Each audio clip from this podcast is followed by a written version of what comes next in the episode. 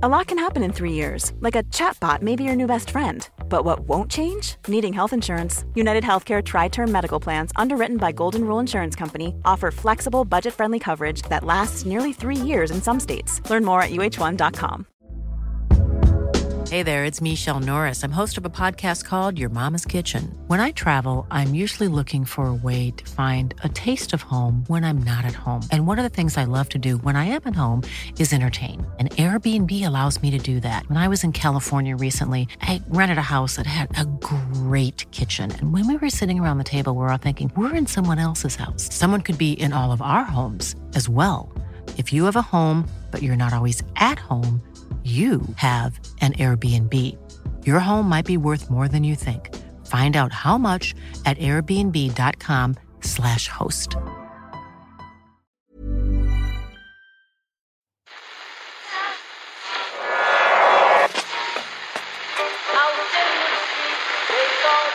What one is that? That's the second time it's gone off. They never go home. They never go home. They never go home. Those those those boys.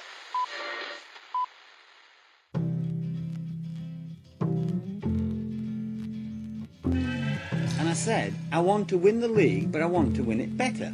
You can understand that, can't you? Yes. Good lad.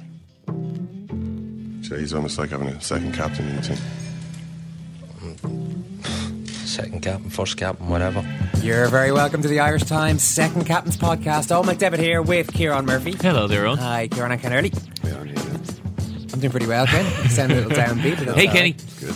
I want you to cast your mind back to this time last year, you guys, and tell me who was the most famous sportsman in the country at that time. When? This time last year, Oh. early September. Well, I'm going to say, well, it, it- within a couple of weeks, it was Shane O'Donnell. Oh, am I gone a bit early? Of course, the replay. Well, see, the replay on is what you've gone and done there. Shane O'Donnell is the correct answer, Murph. Uh, unfortunately, 2014 has been a bit of an injury nightmare for the Clare All Ireland winning hero from last year. He had a knuckle injury sustained against Cork. It's a standard enough type of um, manner of receiving an injury, playing a hurling match and getting a wrap of the hurl around the knuckles. Yep. But that was after coming out, coming back from a fairly decent chunk out with a hamstring injury suffered while training for a Strictly Come Dancing fundraiser. Now, I can imagine the phone call to Davy Fitz after the hurling. He probably didn't even need to make the call after the Cork game. I'm sure Davy was probably there. But I'm trying to picture the conversation around that first injury. The, uh, the hamstring's gone there, uh, Davy. Well, it, uh, I, I feel like I should probably say that it was a fundraiser for the Clare Hurling and Camogie team. It wasn't a complete Shane O'Donnell Solo is the run. world's most famous Clare man and has decided to take part in celebrity come Yeah, dancing but I'm kind of tournaments. bit. He was saying, "Oh, you know, I had to I had to train the body in a different way, than, and I wasn't used to it, so it, Yeah. the hamstring broke down." And thinking, oh, the only the only worst news that Davy Fitzgerald could have heard was Podge Collins calling to say, "I injured my hamstring playing Gaelic football." That Yeah. would have been far worse in Davy's world than injuring yourself. Wait a minute, you weren't playing football, no? No, no, just Just just, tangoing. Yeah, it's no big dancing. deal. Yeah, The, We're going to talk about Podge and his brother Sean opting out of the senior hurling panel, and we're going to look at Saturday's under 21 All Ireland final between Clare and Wexford with Christy O'Connor and Owen Quigley on today's programme. We're talking to US Murph about the big story in American sport at the moment, Murph.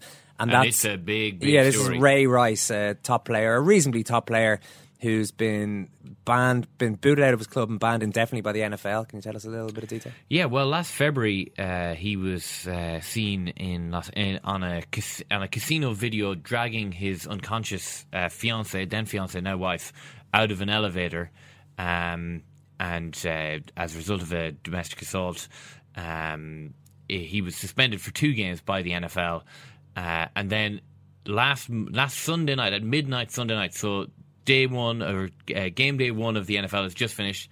Monday Night Football to come uh, 24 hours after that. TMZ release this video in the middle of all of this um, of the video from inside the elevator. And it's pretty shocking footage. I'm sure anyone with even a passing interest in the NFL has watched it by now. But he, he punches his uh, fiance and she hits her head off a rail and she's unconscious. Um, so the video is seen uh, around the world. Uh, the Baltimore Ravens cut him from the team and the NFL suspend him indefinitely, but it's kind of seen as way too little too late. And the fact that TMZ got this video and not the NFL uh, and not the Baltimore Ravens seems to a lot of people to be almost too good to be true. Um, that the NFL A lot of would- questions being asked why weren't, weren't the NFL looking for this? They said they claim they were. There's been a development even on that part of the story as well. But uh, yeah, it is, there was even quite a lot of criticism of the NFL at the time for the leniency of the two game ban. Yeah, and now it- that this has come to light, it's seen as completely ridiculous. That Yeah, and only the- banned for two games. The NFL Commissioner Roger Goodell, um, under huge amounts of pressure, uh, did admit last month that he may have been a, he may have made a mistake that the the the ban was the two game ban was too lenient, um, but that may not be enough to save him now. The issue of concussion in the GAA was brought to the fore in the All Ireland semi final replay between Mayo and Kerry when Aidan O'Shea went back on the field despite looking like he was struggling to shake off the effects of a clash of heads with his teammate Cillian O'Connor. And Mayo say he wasn't concussed, but it does seem to be an increasing problem generally in the sport, or at least we're becoming more aware of it, I think, in recent years. Rory O'Carroll, you might remember in Dublin's All Ireland final win against Mayo, Richie Power, Mark McHugh, and a good few others have all been concussed, or at least have been suspected of being concussed. Now, Karol Mannion is one of our regular Gaelic football voices. He was Roscommon's best player for a number of years, still going well with his club St. Brigid's. Was man of the match indeed in an All Ireland final a couple of years ago. He's taken a huge interest in this area in recent years. He's got some personal experience of it and is going to pop into studio later on in the programme. But I think we'll start with US Murph. We spoke to Brian a little bit earlier. Yes, we have to say it. Remember, this is just a football game, no matter who wins or loses. I am deeply sorry for my irresponsible and selfish behavior. You're being extremely truculent. Whatever truculent means, if that's good, I'm there. Strike three called, and the Giants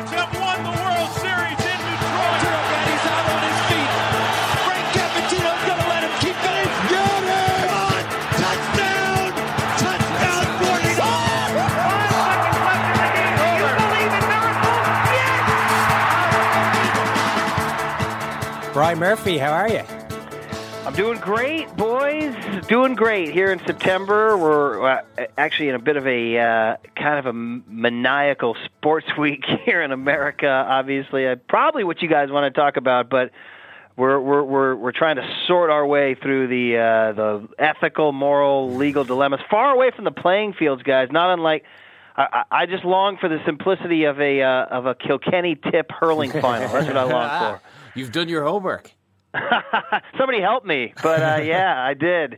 So uh, I, I heard it was epic drama, and that's what we want to get back to here in America instead of the uh, all the the the incredibly heavy duty conversations we're having about the NFL these days. But I don't know, maybe you guys want to talk more baseball. No, we're sticking with the heavy duty NFL stuff, Brian. And it is funny because I remember, I think it was around this time last year, we were talking about concussions and the, the, the season was about to begin. And I think Mhm. everyone was aware that as soon as the season began, people wouldn't be talking as much about concussions anymore. Mm-hmm. This time around, the season has begun, but this incredible Ray Rice story uh, is top of the news agenda. Can you tell us what, what, what's going on here?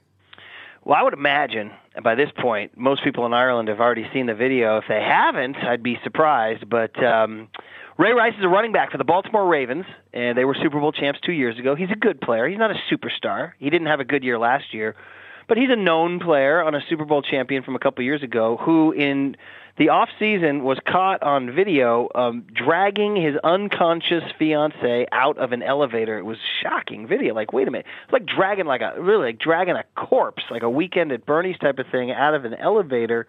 And everybody said, "What the heck happened in there?" He obviously uh, struck her. There was some outrage. Some people wondered what the NFL was going to do about it, and after much dithering in late July, Roger Goodell announced a two-game suspension for Ray Rice. There was a lot of outrage from uh, you know sports media pundits and opinions saying, "Wow, uh, whatever happened in that elevator couldn't have been good because she's unconscious." How can a guy only get two games for that when guys who have DUIs are getting six games and Aldon Smith of the 49ers is getting nine games for well, granted, he had a couple DUIs and, a, and an unregistered gun charge, so that's serious stuff. But how is that nine games when uh, an apparent act of domestic violence is two games? And uh, so we all kind of rubbed our hands about that. But like you said, then the games begin, and everybody gets back to football, and everybody's kind of mesmerized by the shiny object. Well, guess what? TMZ, the website that just seems to be ready to mess with everybody. They're the ones who released the Donald Sterling audio tape that caused Remember, we thought you know, one of the great sports scandals of American sports history. It's probably already been usurped now by TMZ's latest scoop, and that is the actual video inside the elevator in which Ray Rice is shown to deliver a flat out, cold cock, hardcore punch to his fiance's face. They are fighting, and it looks like she might be moving towards him. She, of course, weighs, you know, I don't know, 100 pounds less than him.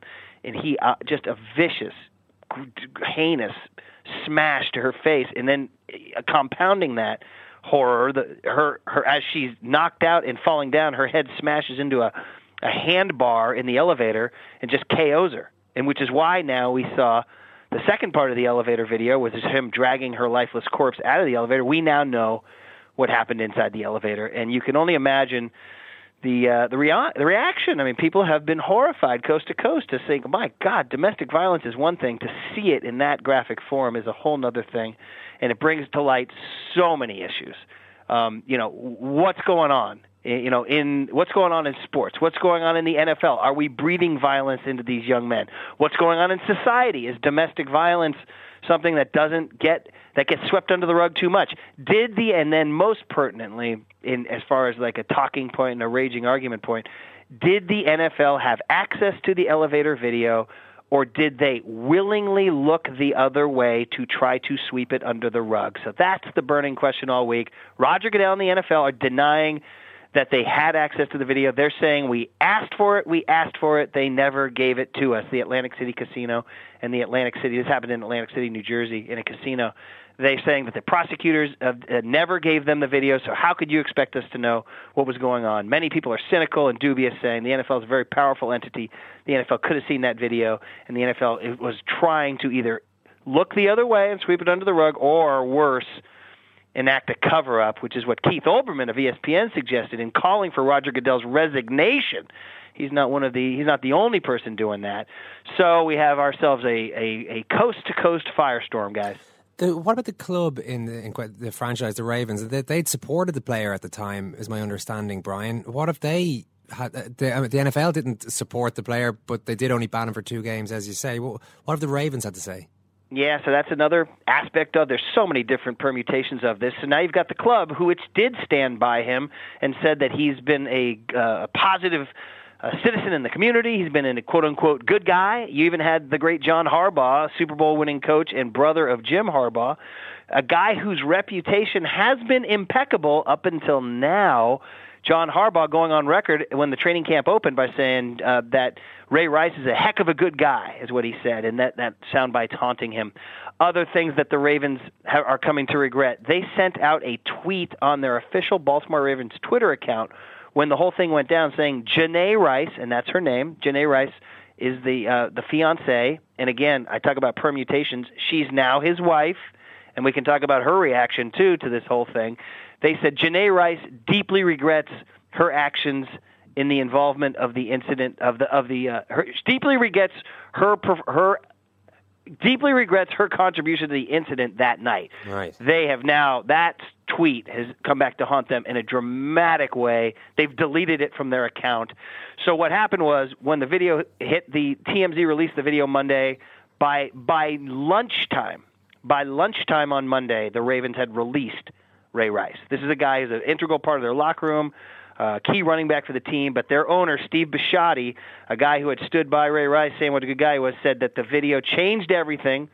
Now the question is, was he acting strictly for PR and strictly to keep his fan base and his fan dollars churning because that is his job is to keep his fan dollars churning or did he was he truly morally outraged by it he says he was morally outraged by it, and he immediately called a meeting with his general manager and head coach John Harbaugh and released Ray Rice. The, the NFL moments later then announced that Ray Rice is suspended indefinitely in the NFL. There are so many, like I said, so many permutations because now questions are being raised. Well, what about other players in the NFL who've been accused of domestic abuse? And there have been some, and there have been some that are even worse. Carolina has a defensive lineman, Greg Hardy, who uh, who's done horrible things. Um, the 49ers defensive lineman Ray McDonald was arrested for felony domestic abuse over before game 1 and the 49ers went ahead and played him.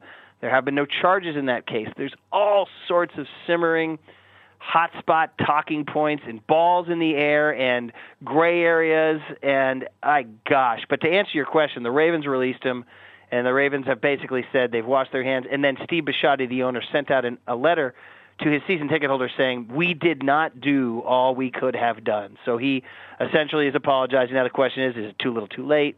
et cetera, et cetera. Like I said, it seems like with every sentence I'm saying, I'm bringing up more permutations and more angles to this thing. It really is a complex thing, guys. Yeah, and a lot of this appears to be about um, you know, pictures or it didn't happen. You know that this this is nearly the society that we live in. You know that we we we all understood the first time we read about Ray Rice this story before the video uh, emerged. We all understood what happened, but it's the fact that we were able to see it, which just has so much more of a visceral impact. But it it kind of if to point it back at ourselves as NFL fans, I mean, we shouldn't need the video to understand what happened in the elevator that night. No, you're absolutely right, and there's and there's a huge discussion point about that. About like, what if this video was never released? Ray Rice was getting was getting cheered at training camp by Ravens fans. He was going to sit out one more game. They have a Thursday night game against the Pittsburgh Steelers. And then he was going to be back on the field, knowing that the, you know he was the kind of guy who just flat out absolutely demolished his fiance. Could have killed her, guys. Could have killed her if her head hit the the bar a certain way. You know, could have been a brain trauma there, and you know would have been back on the field. Um, so the video is everything. It's everything. You got a guy. I mean, you start going through the list of some things NFL players have done, and that didn't have video. And for example, Leonard Little is the name of a Rams defensive end who a few years ago was drunk in a car, blazed through a red light, and killed a, a woman crossing the street who was a mother of three young children. Just unspeakably tragic. There's no video of it. He the legal process ran its course, and Leonard Little's back on the playing field. He was back playing. Donté Stallworth, same thing, killed somebody with a car in Miami. There's no video of it, and everybody's back on the playing field. Ray McDonald of the 49ers the Greg Hardy thing with the Panthers. There's no video on it, and everybody feels differently about it. So it's raising questions about, you know, you think about the video and you think about, well, gosh, what, what if there was video attached to all these other things? How should we feel differently about them? How should we, how should we evaluate ourselves as sports fans? And on the other side, guys, there's a whole other part we haven't brought up, which is the people who are saying, you know, listen, uh, uh, sports teams are in the business of winning and losing football games. I've never looked to the NFL to be my moral arbiter as far as drug use, gun abuse, uh, domestic violence. Um, you know, I'm not going to sit here. There are people saying that there's a lot. There's a lot of moralizing and high horsing going on right now, or that Ray Rice should be given a second chance. I mean, there's all sorts of different takes on it, but the video changed everything, and it also has the NFL, you know, backpedaling furiously because did they or did they not have access to the video. Roger Goodell did a big interview with CBS National News saying we asked for it and we were not granted access. And uh, like I said, even a Keith Olbermann called for his job. So yeah, I mean, you got to imagine a video with all these things you read about, and maybe it changes your opinion on all these things. Yeah, did uh, you talk about the NFL? Or did they have access to it, or more to the point, maybe did they try their hardest to get access to it? Because TMZ managed to find it no problem, and uh, you can imagine that they were they were happy to then publish it. Uh, I, one of the angles I saw to this, Brian, was that uh, only TMZ, maybe, or certainly TMZ are one of the few sites, few media outlets that would have really wanted to go with this story. That ESPN or the mainstream sports media would have been very wary of trying to uncover any more truth about a story that could reflect really badly on, on their broadcast partners, on the, the league that so much of the sports media in America relies upon for their essentially for their work. I totally agree, and it, it makes you feel guilty, and it makes you feel uh, it makes you feel sleazy that you know we're all kind of part of this of this charade of hey man, I don't care if he's punching women in the face and and, and nearly killing them. Um, you know, we got games to broadcast, we got games to talk about, we got games to write about, we got you know let's talk about the the Patriots losing their opener or Tony Romo looking terrible for the Cowboys or whatever. And in reality, TMZ is the one telling the truth. They really are. Now they're they're not um, they're they're far from saints. They're far from uh, these holy crusaders for the truth because they are the ones who had Colin Kaepernick in being investigated for sexual assault, which turned San Francisco upside down in the spring. And it turned out that wasn't true. That was a very very dangerous headline that wasn't true. There had just been a police incident involving a woman who had passed out in Colin, a friend of Colin's hotel room, and Colin happened to be there. He, in fact, was never being investigated for sexual assault, and in fact, had to kind of fight that headline for a few weeks. So, TMZ was guilty of, of and they've been guilty of other wrongdoings there. So they they they give and they take and they take and they give, but they are now the authors of two incredibly important stories: the Donald Sterling uh, admission of racism, which, by the way, now is more dominoes are falling. We don't have time for it, I'm sure, but the Atlanta Hawks owner is admitting that he's uh, written racist emails in the past about not wanting black fans in his in his arena, and he self-reported himself so that he wouldn't be embarrassed and. And so that obviously was a permutation from the TMZ Sterling story. But they are the ones who went and got this. And yeah, there's no way. I don't think ESPN would do it. I don't think CBS News would do it. Hell, I, we didn't do it at KNBR. Chase after that video. They did. They found the truth. They found the unvarnished, ugly truth. And as sleazy as they are, it's kind of like the Jose Canseco steroid book, which was really sleazy and, and filled with some bogus, uh, some some cheesy and cheap um, uh, sort of comments and information that he had about baseball when he was playing, but also contained elements of huge truth. And he's the one who kind of opened the door, saying, "Yeah, these are all the people who did steroids. This is how the record book in baseball has been abused." And and Canseco, for as sleazy as he was, was also a truth teller. And that's very similar to TMZ. They're kind of sleazy in some ways, but they're also ultimately the the only guys out there telling the real truth. One person you mentioned, Brian, who isn't happy about this truth and this video coming out is the victim here, Janay, uh, the now wife of Ray Rice. What does she have to say? Wow. And so this is a whole, like you said, so many permutations because it's had us all talking about domestic violence and what it means to both the abuser and the abusee. And Janay Rice not only married Ray Rice, but went on Instagram and posted a very strident post on Tuesday morning, lashing out at the media and anybody who was giving an opinion that uh, about Ray Rice, saying, "You've taken away my husband's livelihood, what he worked all his life for. If your intention was to hurt us, embarrass us, and make us feel alone, then you've succeeded." And it was a it was a very emotional uh, post defending Ray and their love and their and their and their marriage. They remain married, they still are. And Ray Rice gave one interview to ESPN saying, "I have to be strong for my wife, and we're we're here in good spirits." But she she uh, she 100% defended Ray Rice and lashed out at people who were essentially, for lack of a better word, sticking their nose where it doesn't belong. Then you had people read that and say, "Well, gosh, isn't that the classic case of an abused?" A person in a domestic abuse relationship is frequently sympathetic to the abuser. That's one of the like I said, we're talking about things that aren't. None, none of us got into sports journalism to talk about the the psychology of domestic abuse, but here we are talking about the psychology of domestic abuse, and we're hearing from experts that women who do get abused frequently sympathize with their abuser. They they blame themselves. They think they did something wrong. They don't want to lose their relationship, and in reality, they could be staying in a relationship where they could get hit again and again and again, and it gets so dicey as far as why human beings would behave that way. Eh, it, it's it's hard to comprehend. And yeah, other people. We had um, a conversation with our my friend Howard Bryant at ESPN, who said a very interesting thing. He said, you know, Janay Rice. That might be her opinion, but this is bigger than Janay and Ray Rice. This is about how we. And I liked what Howard said. He said this is about how we behave as people. This is about how we behave in a society, and you can't you can't have a society where these things happen. We're trying to evolve as a society, and you can't. Maybe 50 years ago, athletes beat up their wives, and reporters never talked about it. But it, you have to evolve past that. And for Janay Rice to you know defend him, and it's understood. But you also can't look at what happened in that elevator and think in any way that this is a society you want to live in, where there's not some sort of examination of this to try to improve the situation. Brian, is the sport big enough and the association, the league, big enough to just continue to take these hits? Uh, there was a piece by Charles P. Pierce recently in Grantland, the great magazine writer Charles P. Pierce. It was partly about the Mayo and Kerry All Ireland football semi final, actually. He's got Kerry roots, but it was also about the future of American football. He raised the possibility that uh, it could become extinct in its current form because of all the violence, because of the concussions, because of the, the on field stuff. And this was even before the latest uh, news on Ray Rice and, and the off the field things that are going on there.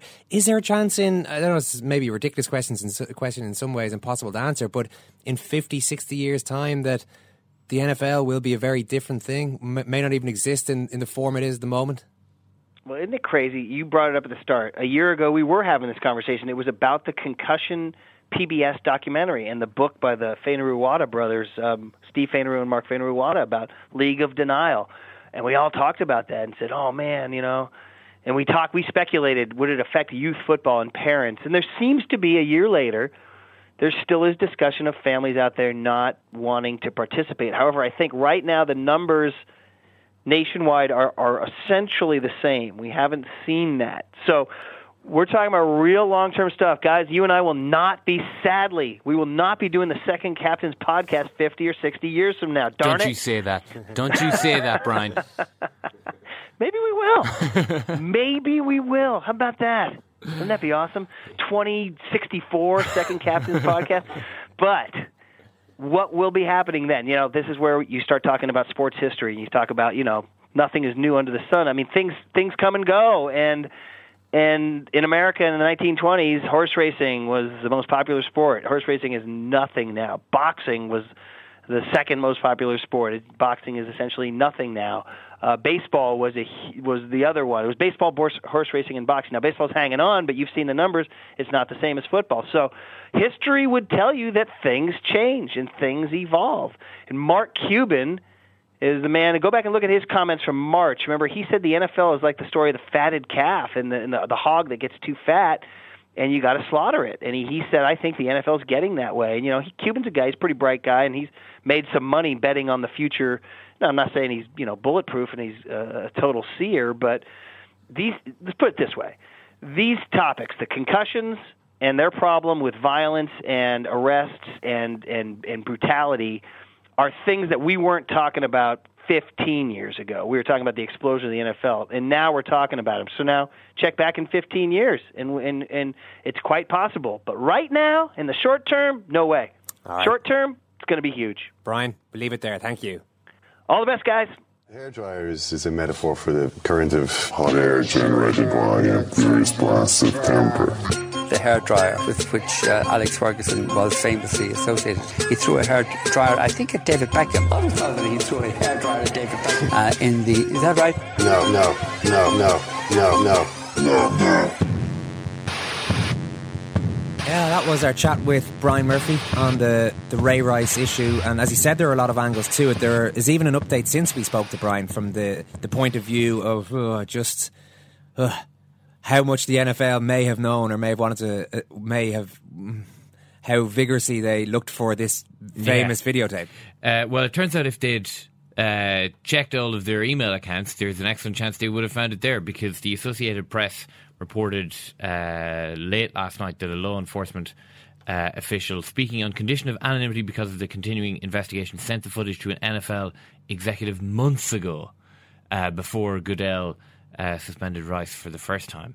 So that's pretty unbelievable. this story is probably grim enough already without me bringing Floyd Mayweather into it, but I just feel I have to because Mayweather said it was uh, maybe defending. Well, yeah, let's say he was defending Ray Rice here. He says, I think there's a lot worse things that go on in other people's households. It's just that it's not caught on video, if that's safe to say. Now, Mayweather spent two months in jail in 2012 after pleading guilty to reduce domestic abuse charges after an attack on his former girlfriend while their children watched this, by the way. So this is part of Mayweather's past. He says he's been falsely accused on that occasion and many times. He says, look, no bumps, no bruises, no nothing. With OJ and Nicole, you've seen pictures. With Chris Brown and Rihanna, you've seen pictures.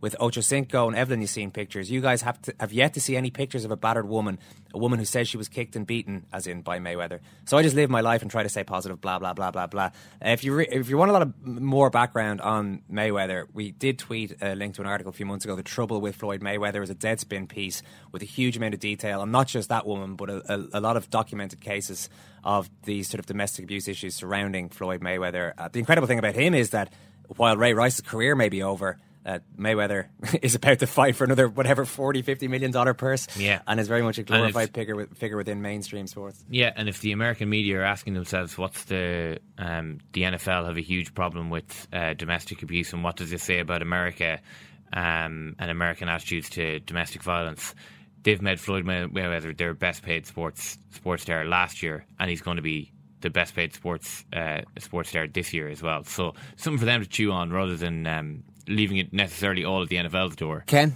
you've been quiet tell us what's coming up in second captain's football That's yeah. They have asked for that, really. Well, you can laugh. It was the World Cup. I'm a little bit of an idealist, but having said that, I want to be like me. You don't know what you're talking about. What did you know? I'd like to stay alive for Oh, 16 I'd like to- I'm going to leave it there. I'd say it to you, face, and I'll say it to you now. Come down Swansfield and we'll see them, won't we? What you doing down here, you shawny man? Yep. Up there. Up where? Well, up there. It depends on where Scotland. you are. We're talking Scottish independence. We're not talking Scottish independence actually today. I think we might talk about that next week because I think it's so interesting. It really is. Did you read the Charlie Brooker piece? Oh, it was very funny. Very funny, Charlie Brooker. If only, if only that was going to be the decisive um, influence on, in all this. But no, we're not talking about that today. We're talking about um, Not quite as far up there. if you were in Scotland, if you were up there in Scotland, then what we're talking about would be down there right. because it's Getting the, warmer. the, the northeast of England. Uh, the subject of a new book by Michael Walker, who readers of the Irish Times would be familiar with. Um, he's done a book about uh, football in the northeast, and uh, yeah, we're going to talk to him about that. We're going to also talk to another man of the northeast, Jonathan Wilson, the Angel of the North, of course, as we like to call him here. the. Angel of the North, uh, who who uh, now Wandsworth based, but he will um, Down there. He'll be talking to us about well about Danny Welbeck, but also but about a couple of related issues too. So a lot coming up. We talked about the NFL's current travails earlier and just touched on the issue of concussion there. That's one of the problems they have at the moment, which has caused them a huge amount of grief and financial pain. But it's become apparent in the last few years this is a problem in a range of contact sports, Gaelic football and hurling. Among them, former Roscommon footballer and current midfielder with the 2013 All Ireland champions St. Brigid's. Karol Mannion is with us, a regular voice for us as well. Karol, great to have you in as always. Um, I've been looking forward to chatting to you about this for a little while. I, understand this is an area you've become quite interested in the last couple of years. Yeah, uh, I've actually personally been affected by it. Uh, on I've had two now in the last uh, three years, uh, and I also have, I have a, a big interest in American sport, especially American football. So I was on, I was on notice of the whole issue in American football and the concussion uh, discussion that's been going on there for the last maybe ten years or so. So I read a lot about it before I actually suffered my own concussions. Uh, so when it happened to me, then yeah, I, I was obviously aware of what how serious it was, and uh, I took it very serious. Can you maybe take us through those concussions first of all? Because I think this is mm, one of the ways that we can learn a bit more about it is talk to people who've Yeah. gone through playing sports. So maybe maybe your first one. Yeah, so my first one was in uh, August 2012 in the Roscommon quarter final. I was just going to tackle a man and he, he kicked the ball pretty uh, earlier than I expected, uh, and the ball just hit me in the side of the head, uh, knocked me out for about two or three seconds. I kind of came through when I was on the ground. Felt kind of like I had just woken up from a, a deep sleep, so I felt a little bit groggy, uh, a little slow to just kind of get moving again. Uh, my physio came out, uh, kind of just tended to me. After maybe a minute or two, I was on my feet and felt totally fine again. Uh, didn't have any post concussion syndrome uh, or symptoms uh, for the rest of the game. I remember the rest of the game. I felt good for the rest of the game, uh, and for that for that space of time, thought I was thought it was okay. Uh, after the game, that was a different story. Uh, we stayed around to watch the second game. There was a double header. We were playing the winners. After about 10 minutes, uh, I, I just had to leave. just wasn't feeling great. Uh, I went to meet my girlfriend, and on the drive home, started to get really, really uh, worried how I was feeling. Started getting really emotional. Just didn't feel right at all. had to put in the car at one stage uh, just to kind of gather myself. And I was about maybe 10 minutes from home then at that stage. Then, when I kind of got put myself together after a few minutes, got home. Um, my girlfriend was there, uh, and then I just broke down, started crying. Just, just felt terrible, really emotional. So I went to the hospital. Uh, they started just examining me, and at that stage, more symptoms started kicking in. Uh, I started getting forgetful. I started repeating myself. I remember I asked the question maybe five or six times: Have I got concussion? Have I got concussion? Kept repeating myself. Uh, broke down then when I was speaking with the the, the triage nurse. Uh, she went to ask my girlfriend had a history of depression because the way I was talking to her and the way I was uh, the way I was kind of showing symptoms. Uh, and then they just kept me in overnight and. Uh, uh, just kind of monitored me until the next day. Then from the next day, which was the Monday, felt fine. Tuesday felt fine, but on the Wednesday morning, I had another symptom. Woke up, felt really bad again. Uh, just was in a really bad mood, down, just sad, uh, and then that cleared maybe after about six or seven hours. That's days after you're playing the match the weekend, a Saturday or Sunday. It was a Sunday game, and Sunday on the Wednesday morning, Wednesday I had, I had another symptom, uh, and then after that morning symptom on the Wednesday, uh, I had no symptoms ever again.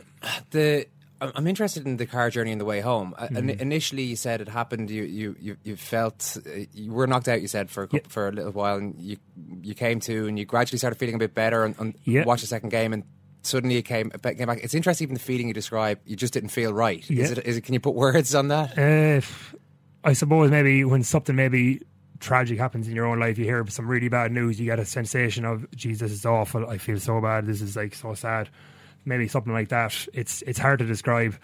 Just like I felt really emotional, like I was just kind of I, I broke down and cried with my, my girlfriend, and in the hospital, I just couldn't explain it. I don't know how what came over me. So it felt emotional, and then the physical manifestation came back also, uh, as you said in the ho- in the hospital there yeah, when you it- started. It, did as well, yeah. And then so that was my first one. I had no symptoms then after that Wednesday, uh, and then about 15 months later, I had a second one uh, from a, from the uh, from a football match, obviously as well. I just got a shoulder into the face in a challenge. Uh, this is now the last game of the season, so there was no worry about me after with protocol getting back to play or anything. So I was clear after that, but. Uh, what happened that day? Yeah, I, I got symptoms earlier on that occasion. Uh, I kind I wasn't knocked out, but I was stunned. Uh, kind of kind of when I was on the ground, felt lethargic then for the next few minutes. Uh, wasn't sure what was going on, and the, the fellow who hit me got sent off, and I didn't realise for about five minutes until I saw him over on the sideline. How were the after effects that time? After effects that time were fine. I had no symptoms after the game that time at all. The, would you would it have been noticeable to people? Do you think that you were struggling in those games? Was it just something that was because you said five minutes later you, Yeah. you you noticed this? Is it obvious to people well, looking well, I on? suppose the obvious things, but the first game was the fact that I got knocked out and I was on the yeah. ground for a few seconds, not moving. Uh, but my my play after that, in the first w- was fine. Like I felt good, felt energetic, and would have played the way I played the rest of the game. The second occasion, yeah, I've, I I didn't perform as well after the the incident, and uh, maybe that was just because I didn't play well. But I certainly felt impaired. Yeah, and, and that's the scary thing, I suppose, and we'll get along to the, the broader themes of it. But I mean, it's not necessarily something that you can spot from the sideline that oh, Karol's got Karol's feeling a little dazed there. That's Mm. that's not actually how you can you can't actually say that from the sideline. Yeah, I know. And the thing is, as well, like a player is never ever, and I certainly would just wasn't ever going to put myself out of that game. Like you train so hard, and the sport is such a big part of your own life that it's very, very hard to walk away from like the middle of a competitive battle. And a player will never make that call themselves to come off, and that's why that call has to be made independently of the player. The management has to be an independent, independent medical person to make that call. Not even the team doctor of the team. Uh, well, I would think that the team doctor has Should a certain sort to- of independence that he can rise above, like the the, the importance of the game or whatever Yeah. kind of uh, vested interest the manager or the player has. It's inter- I think that's a key point that you're getting to there because this. We saw Aidan O'Shea. We all looked at it and thought he may be concussed. Now the Mayo team doctor has come out since and said that he wasn't. O'Shea himself said that he felt dazed. Uh, Rory O'Carroll's a great example in the All Ireland final last year because O'Carroll was actually a uh, an ambassador for the group campaigning about concussion. But yet, when it came to the crunch and he got concussed himself, like uh, most players, he didn't want to go off, even though, he- up even though he, he probably knew quite a bit more than some players about it. So, uh, even managers, you don't think managers would, would be able to be independent enough in those situations to to say, "I- "I'm going to be the bigger man here and take this guy off." It has to be doctor. Well, I suppose with any injury, the manager depends on the medical advice that they're getting from their physio or from the doctor, whether it be an ankle, knee, or a head injury. They're the ones that give the advice to the manager, and if the ma- if the doctor is following the proper guidelines that the GAA set down and tells the manager that this guy has a concussion, uh, I recommend that he comes off the pitch. Then that's what the manager has to do. If the manager overrules him, then that's going to be a serious issue, and that's something that has to be kind of talked about and discussed. What are the, roughly the protocols now? What's supposed to happen? Yeah, so the GAA have a set of guidelines in place. Very easy to access. If you put in GAA concussion to Google, it's the first thing that comes up. Uh, and they have a page on their website. Fergal Moore is the, the picture on the website. He had a concussion last year uh, with the Galway Hurlers. Uh, and yeah, sets out information for players, information for managers, information information for referees, and then the actual guidelines themselves. So it's very clear when you have any signs of concussion, the guidelines are that there has to be removal from the field of play uh, and not to return to the field of play until that person has cleared a, a stepwise approach to return to play. It's a protocol that's set down, and then following that uh, stepwise approach being cleared, that you get medical clearance from a doctor to go back to play. So that's all great. It's, uh, that sounds. Uh, I mean, if that's implemented to the letter of the law, that sounds pretty good. Yeah, but is it more about the actual practicalities uh, as, that we talk about there of the ins and outs of players, managers making these decisions within that framework? Yeah, so the reason there's a grey area is this is all just advisory work, uh, advisory guidance. It's not mandatory on uh, mandatory on people to follow it. Uh, the guidelines are based on the, uh, the International Sports Conference on Concussion that happened in March 2013 in Zurich. Uh, and the GAA Med- GAA's Medical, Scientific and Welfare Committee came together with the Beacon Hospital after that and drew up these guidelines, and they follow pretty much word for word what that uh, conference in Zurich said. So the, the GAA have been very good on this. They have put in place the, the correct guidelines, but just the only issue is that they're not mandatory; they're advisory. I understand your doctor in Roscommon is uh, doing quite a lot of work on this at the moment, also. Yeah, so like one of the reasons why I was able to kind of respond to my own question so well was because the team doctor in Roscommon, who I've been going to for the last maybe 10, 15 years since I was involved with the county, Dr. Martin Daly, uh, has a very keen interest in this. He's a member of the faculty of. Uh, sports and exercise medicine in the Royal College of Surgeons who are advocating for this and lobbying uh, the government on this. Uh, so he was obviously very, very up to speed on this when I went to him first, and he was very good in, in uh, giving me advice on how to approach uh, returning to play and just concussions in general. Uh, he's, uh, I believe, they're going to speak with the uh, the Oireachtas Health Committee uh, that are holding their uh, hearing soon with Jerry Buttimer, Fine Gael TD, uh, and they're going to be making representations to that. And I think pretty much they want to make this uh, this advisory stuff uh, mandatory across all sports. This this. This body that he obviously Martin is with is multidisciplinary, so it takes in soccer and rugby as well and all other sports, horse racing. Okay, so at the moment, what you talk about are guidelines, but Hmm. the, the, the lobbying on at the moment is to formalise it into more yeah, of a and okay, to yeah. make it mandatory across uh, across all sports. Uh, the other thing that they're probably going to try and touch on is to make it uh, by law that this is uh, has to be followed. Uh, I, I think in the United States uh, since about 2009. There's been laws in, uh, imposed in uh, states across the United States for uh, the, the concussion protocol. Uh, initially, Washington State, uh, there was an incident with a kid who was 14 year old and who ended up having permanent disabilities from uh, concussion, the two concussions he got in the American football game. Uh, and laws were pretty much uh, put in after that incident. They're called the Lystedt laws now in Washington State. Right. So it's actually against the law now to have a person who has a concussion, uh, a youth athlete, to go back onto the field of play, and then it's against the law for them to go back until the protocol is cleared and a medical clearance. What I find really interesting about this whole subject is the amount. There's there doesn't seem to be an absolute consensus. For example, in rugby, you have the pitch side assessment now, five minutes, and uh, that's deemed to be in place anytime uh, there may be a sus- suspected concussion. The doctor checks it out for five minutes, does all the tests, and then makes a decision whether the player can go back. Now, Barry O'Driscoll and rugby should be on top of this in that it, it's uh, it suffered quite badly from it over the last number of years. Barry O'Driscoll, who was on the IRB medical board, says five minutes is just not long enough to tell whether or not a player is concussed, and if you have to actually do that test then the player should just be coming off. If, mm. if there's any sus- sus- suspicion, it's almost by definition by doing a test. Maybe you suspect it. None none of us are doctors here, so you're we're, we're kind of going by what the medical Yeah, people the doing say. of the test But is in itself an admission that there's a suspicion. In, in your case, say the second one when you hadn't been knocked out, if you had been taken aside for five minutes, would you think that they that y- concussion would have been noticeable? Yeah, I think I think so. Like they might have asked me like what happened, how I felt. Like I did feel dazed for the first Yeah. three or four minutes after the incident, uh, and for the rest of the game. So yeah, had the guidelines been followed, yeah, then yeah, I, I would have expected that uh, a medical person would have taken me off that field of play. But uh, I suppose just the, the thing about the way that it currently lies with Irish sport is just that the evolution of awareness is just not there at the moment in Irish sport. uh, It is in American football uh, and in American sports.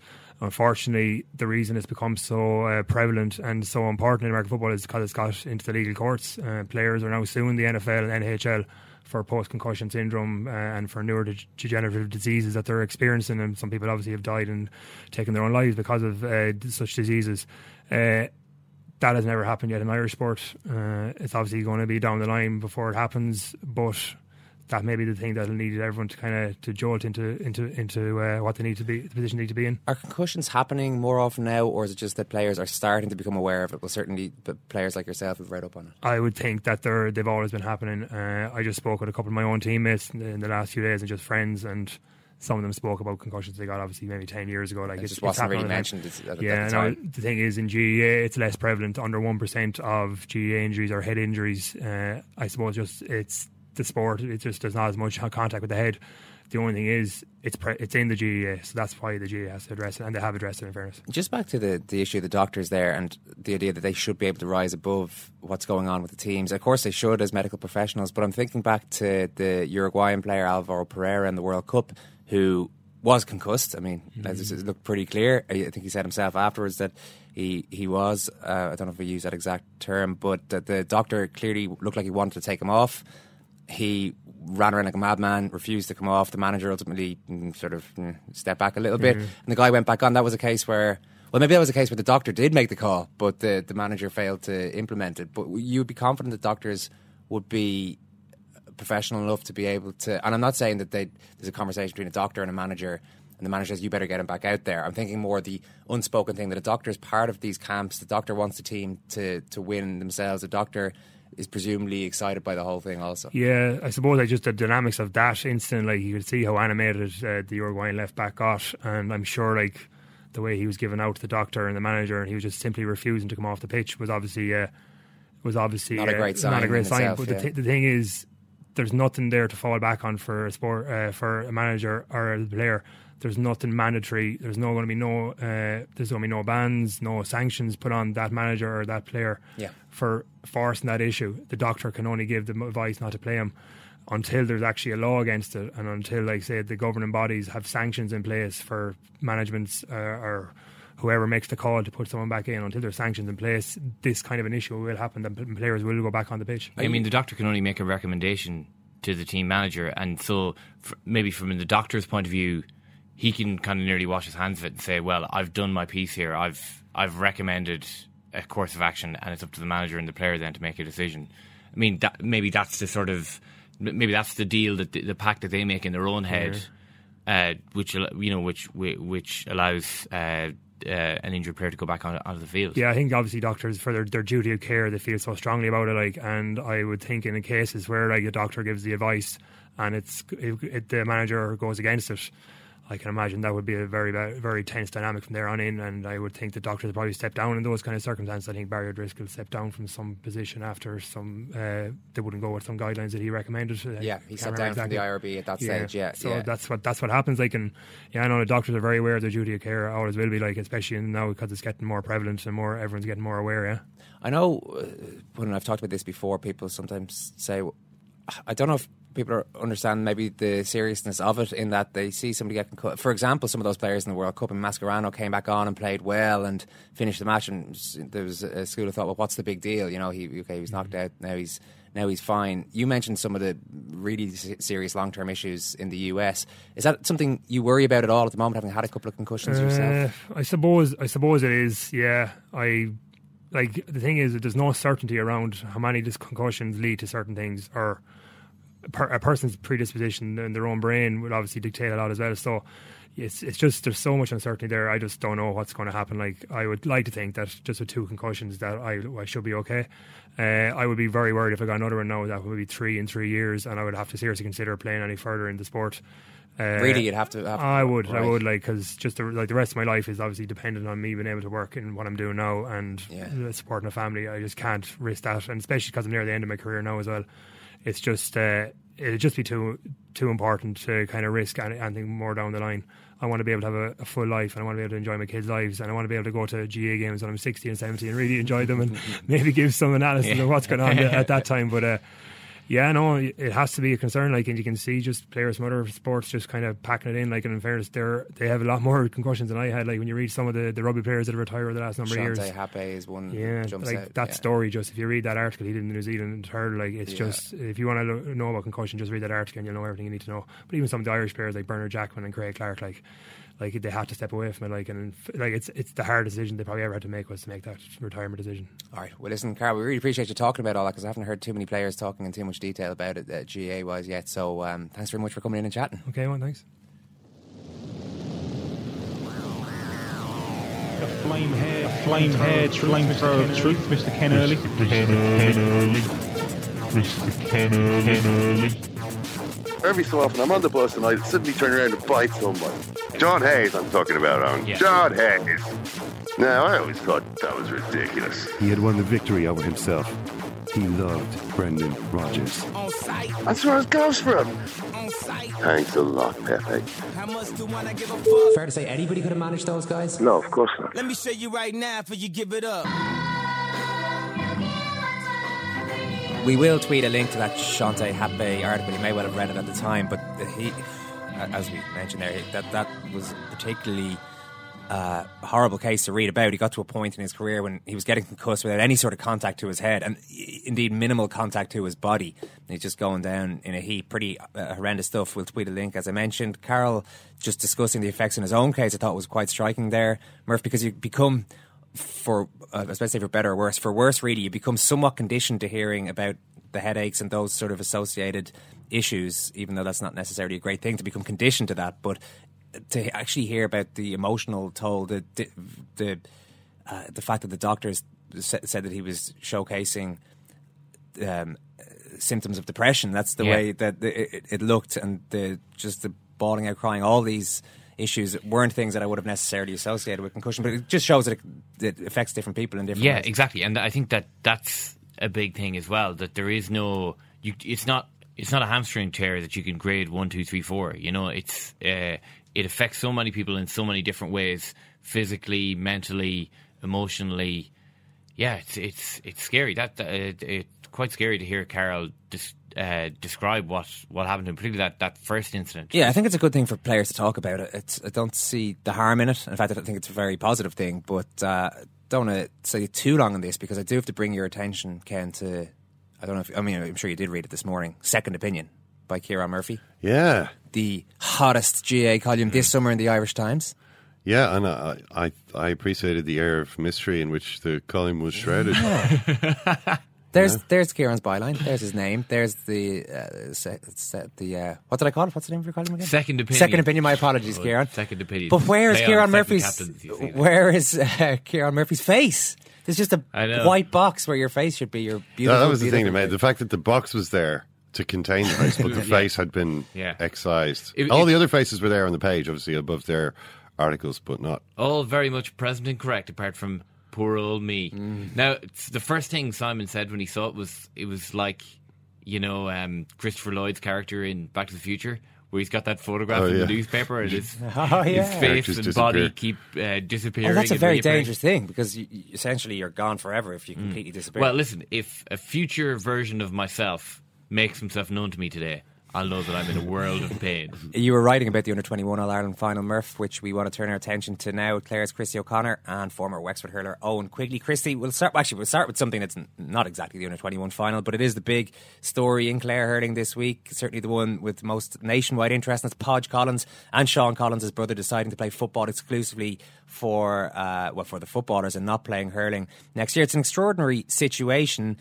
And according to their father, Colm Collins, they were presented with an ultimatum essentially by the football manager, by the hurling manager, David Fitzgerald. It's one or the other. Now, he says he'd like to see them play both, but that they can't, and they've chosen to play football for him. What's the reaction been like? I guess this is a pretty big story there. Yeah, I suppose it's a it's a big story when you consider Podge was, you know, this time last year on he was in line for hurler of the year, so it's a pretty big story. I think it, you know it has been been doing the rounds for the last while that you know this maybe was coming down the tracks because I suppose Fitzy, it was well known that you know he didn't he wasn't going to kind of entertain dual players for 2015, so um, he's made the call. The lads obviously have a loyalty to their father, which is a big issue. Um, and Colm Collins said that it was taken out of their hands. That you know the, the general feeling was last year was that you know the boys had kind of focused 75%, 80% of their time on hurling and 20 on football. Even when they, you know Clare got to the Division Four league final and the lads didn't even play in that, they went out to training camp in Portugal. So you know I suppose they felt there was a bit of give on their behalf. Um, you know I suppose you have to take into account lads. You know the the loyalty that the two lads have towards their father. So um, I, so I think that's probably the big issue. But um, yeah, I think if if there was a chance that they could have played both, they would have played both, but they just felt that that chance wasn't there, so they just opted for the football. Is this one of those things that w- w- the reaction to it really would only be seen after we see how Clare get on next year? Because Jim McGuinness now is almost lauded for uh, maybe how he dealt with Kevin Cassidy and others because he's been successful since then. But uh, if so, if Davy goes back wins another another All Ireland next year, this is seen as a marker he had to lay down. But maybe if they're not so successful, it could be seen as another part of the falling apart of the team. Well, look, I suppose that's a very strong description to use on, but like, it's it's it's hard to know because I suppose the, the one thing you maybe would wor- worry about, or from a Clare perspective, is that like, you know Podge is, you know, and Sean, like you know, they're two very very sound, decent, really good guys, like and very very popular within the squad, like you know, especially Podge, who's you know, you even see Podge now, you'll see him on Saturday, he'll be doing, he'll be a hurley carrier and a water carrier for for the 21s, like and you know. I suppose he's grown up with a lot of these young guys. He's of their generation. Like even last year on that 21 squad, like you know, Podge was, was recognised as the spiritual leader of that group. So he will be missed. Um, you know, I- think you know that that's something that look at Fitzy has made his decision.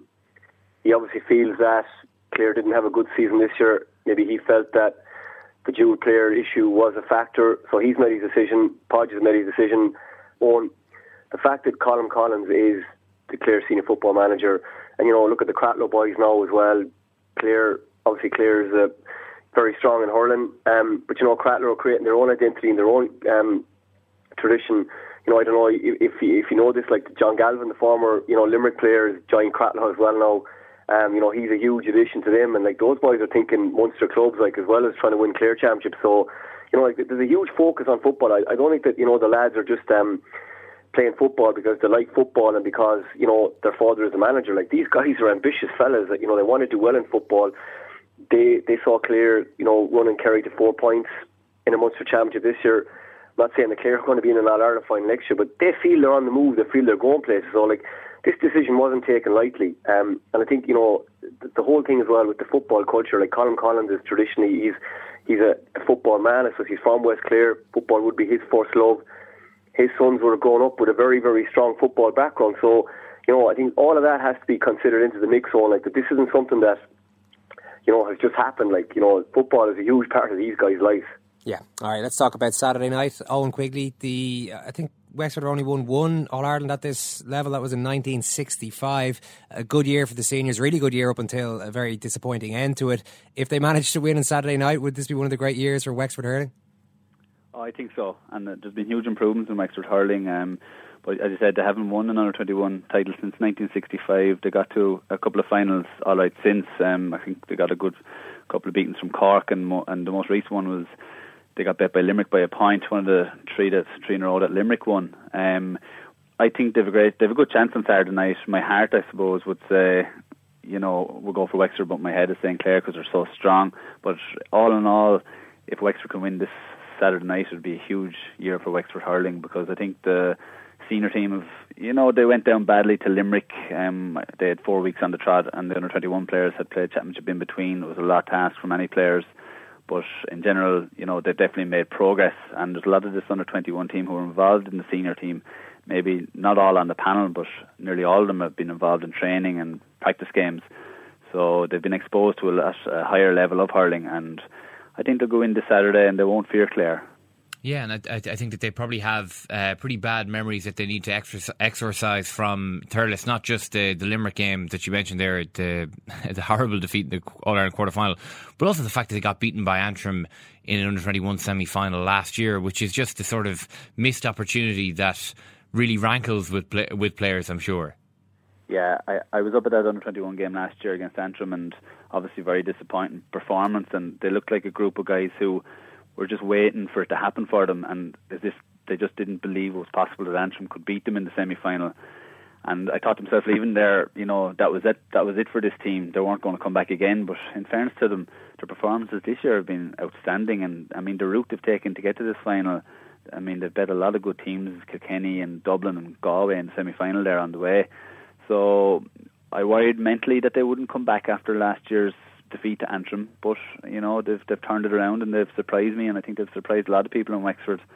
Um, and they've, they've come through a hard route and they're back there again. Christy going for three in a row in Clare. I mean, is is is the status of that competition still big enough in the county that you can almost salvage the season to a certain extent by winning this, despite the bad year for the seniors? Oh, look alone. I tell you now, like people don't realise, you know, Clare are not like Kilkenny or Cork or Tip like that. You know, I suppose if you want to make a comparison, if you looked at the at the Ireland 21 final last year after the game, like Clare, you know, beat Antrim in second gear. Um, they were in the senior final. You know, it was a week, uh, you know, two weeks for the replay. You know, the game was was over probably after 20 minutes, and yes, you know, you know, one of the highlights of the year for a lot of Clare people was the way you know all the young kids and the way the crowd just stormed the pitch after the game. Like that, you know, like Clare will never ever take you know success like that for granted. Like you know, like you know, Clare lost um they lost 12 Munster finals before they actually won another 21. I I lost two of them myself, so you know there was absolute complete and utter heartbreak for Clare for years. Like you know, especially at under 21 level, you know, some devastating defeats. Like you know, even that that game in 2008 when you know the famous, you know, umpire decision that you know called back Donald Tui like that. You know, um, like that was probably you could say that's really where the revolution began because you know, Connor Cooney famously said in the dressing room after that game, he said, you know, he was overage for 2009, and he said, you know, look at this, this is either going to make or break us. Like, and, and you know, nine of that team came back and won in All Ireland, Clare's first Munster in All Ireland the following year. So that's the first thing on, you know, that, that these these finals are, you know, they're gold dust in Clare. It doesn't matter how many you've won. You know, we lost enough of them. You know, we had enough heartbreak. So that's the first thing. Like that, and this group, this management are really, really professional. Um, very, very focused. And, you know, the group have had a tough week, you know, tough couple of days. Like, you know, Gerard O'Connell, the wing back, his father was, you know, tragically passed away last week. Um, you know, I suppose look at that they've had to deal with that. You know, I think they're very united this week. Um, you know, they've really, really come together as a group. Um, and I think the big thing about the group, lads, is that the experience is just absolutely crazy. Like, you know, eight of the team have actually played senior championship. Three more of the team have, um, you know, played league we'll say like there's five of the group going for three All Ireland medals in a row. One of them, Tots O'Connell, who got injured in the year, can't get on the team. Well, what you know hasn't been playing. You know, and you just look at that experience, like it's it's you know really for for a group, and you know you're not talking about you know to any under 21 team. A lot of these guys have All Ireland senior medals. Like you know, a lot of teams have maybe won three in a row in the past, like maybe Limerick or Tip. You know, they did so, but you know they didn't go on maybe and, and cash in on it afterwards. Or these boys have already done that. They've already stepped up to the plate. They've already won the big thing. So just being there before, you know, I know Wexford maybe don't have as many seniors. They have three guys who've played senior championship. You know, they have a lot of other guys who are good players, really good players, and I think they're a very athletic team. They're very, they're strong, they're big. Um, I think they will give Clare problems, but I, I can't see Clare not winning the game. It's an interesting point there uh, raised by Christy Eoin, just about the idea. I suppose in Kilkenny, maybe an, an All Ireland, uh, an under twenty one success or even minor is almost an add on to the year. Whereas for counties like Clare and Wexford, you can see it more as a an achievement to get the county excited all by itself. Yeah, I, I think Christy said it there. You know, the All Ireland finals are like gold dust to Clare, and they're very much that way to Wexford as well. Um, and that's a little bit of a problem in Wexford because the hype uh, can get too much for the players, and there's huge expectation on them now. But I'm hoping on top of that that maybe there's a little bit of confidence in um, in the Clare team. I was reading today maybe there's a homecoming event organised for them. On Always Sunday. good to hear. uh, yeah, I smiled when I saw that. So hopefully their their eye is a small bit off the ball, and um, it'll give Wexford it'll give Wexford a chance. So you're going for Wexford? my my heart says Wexford, but uh, uh, look at this Clare team going to be very hard to stop. I mean, three in a row, there's fantastic hurlers all over the pitch, and I did see them play uh, Tipperary and Cork uh, and Limerick on the TV, and they're very impressive. So I, I I think Clare might just shade this one. All right, listen, Eoin quickly, Christy O'Connor, very excited about it. Listen, thanks a million. Thanks, lads. Cheers. Well, sure, that's the question. That's going to be asked, answered tonight. Tonight. So now, come here tonight, tonight, into Wexford Park, and they just must produce the goods tonight. Tonight, their team is better set up tonight. Tonight. But they just, the bottom line is, Michael, they have to do tonight. Tonight. No, I think Cork have made a massive boo boo with our matchups. Massive boo boo. Tonight, tonight, tonight, tonight, tonight, tonight. You don't have to be patronising about these things to counties. Like, I don't think it is patronising to say that it matters a huge amount to Wexford and to Clare. It also becomes more interesting for people, for everybody else watching, doesn't it? Yeah, completely. Kilkenny I mean- people get really annoyed by this, and I do accept it's not their fault that they win quite a lot, but Yeah. it's not our fault that we're no, we're human beings who like to see other counties get Yeah, and we like to see people getting excited about things. Hmm. You know, that's that's the the whole reason why we watch sport, so that we can get really, really excited about something that uh, that shouldn't matter as much as it does. And Clare and Wexford will get very, very excited on Saturday evening. I'm expecting an absolutely mammoth crowd at that game. Well, we've talked about concussion today, um, domestic violence as well. So uh, here finishes a rather heavy episode of the Irish Times Second Captain's podcast. Hope you got something out of it. Do check out, do listen to. There won't be quite as much. Well, it's all football in the look, northeast uh, in Second Captain's well, we're, football. we're later on. talking about um, uh, the ravages of, of uh, economic uh, depredation. Um, uh, famous L football clubs that have lost their soul. Oof. Coming up later. Check out our new website, secondcaptains.com. You can follow us on Twitter at secondcaptains. Thanks very much for listening to this show. Ciarán, thank you. Thank you, Eoin. Ken, thanks very much. Thank you, Eoin. Thank you, Ken. Thanks, Thank guys. you.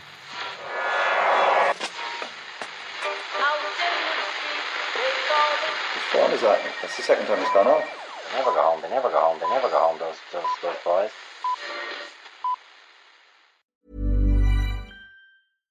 Hi, I'm Daniel, founder of Pretty Litter. Cats and cat owners deserve better than any old fashioned litter. That's why I teamed up with scientists and veterinarians to create Pretty Litter.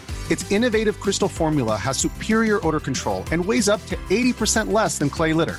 Pretty Litter even monitors health by changing colors to help detect early signs of potential illness. It's the world's smartest kitty litter. Go to prettylitter.com and use code ACAST for 20% off your first order and a free cat toy. Terms and conditions apply. See site for details.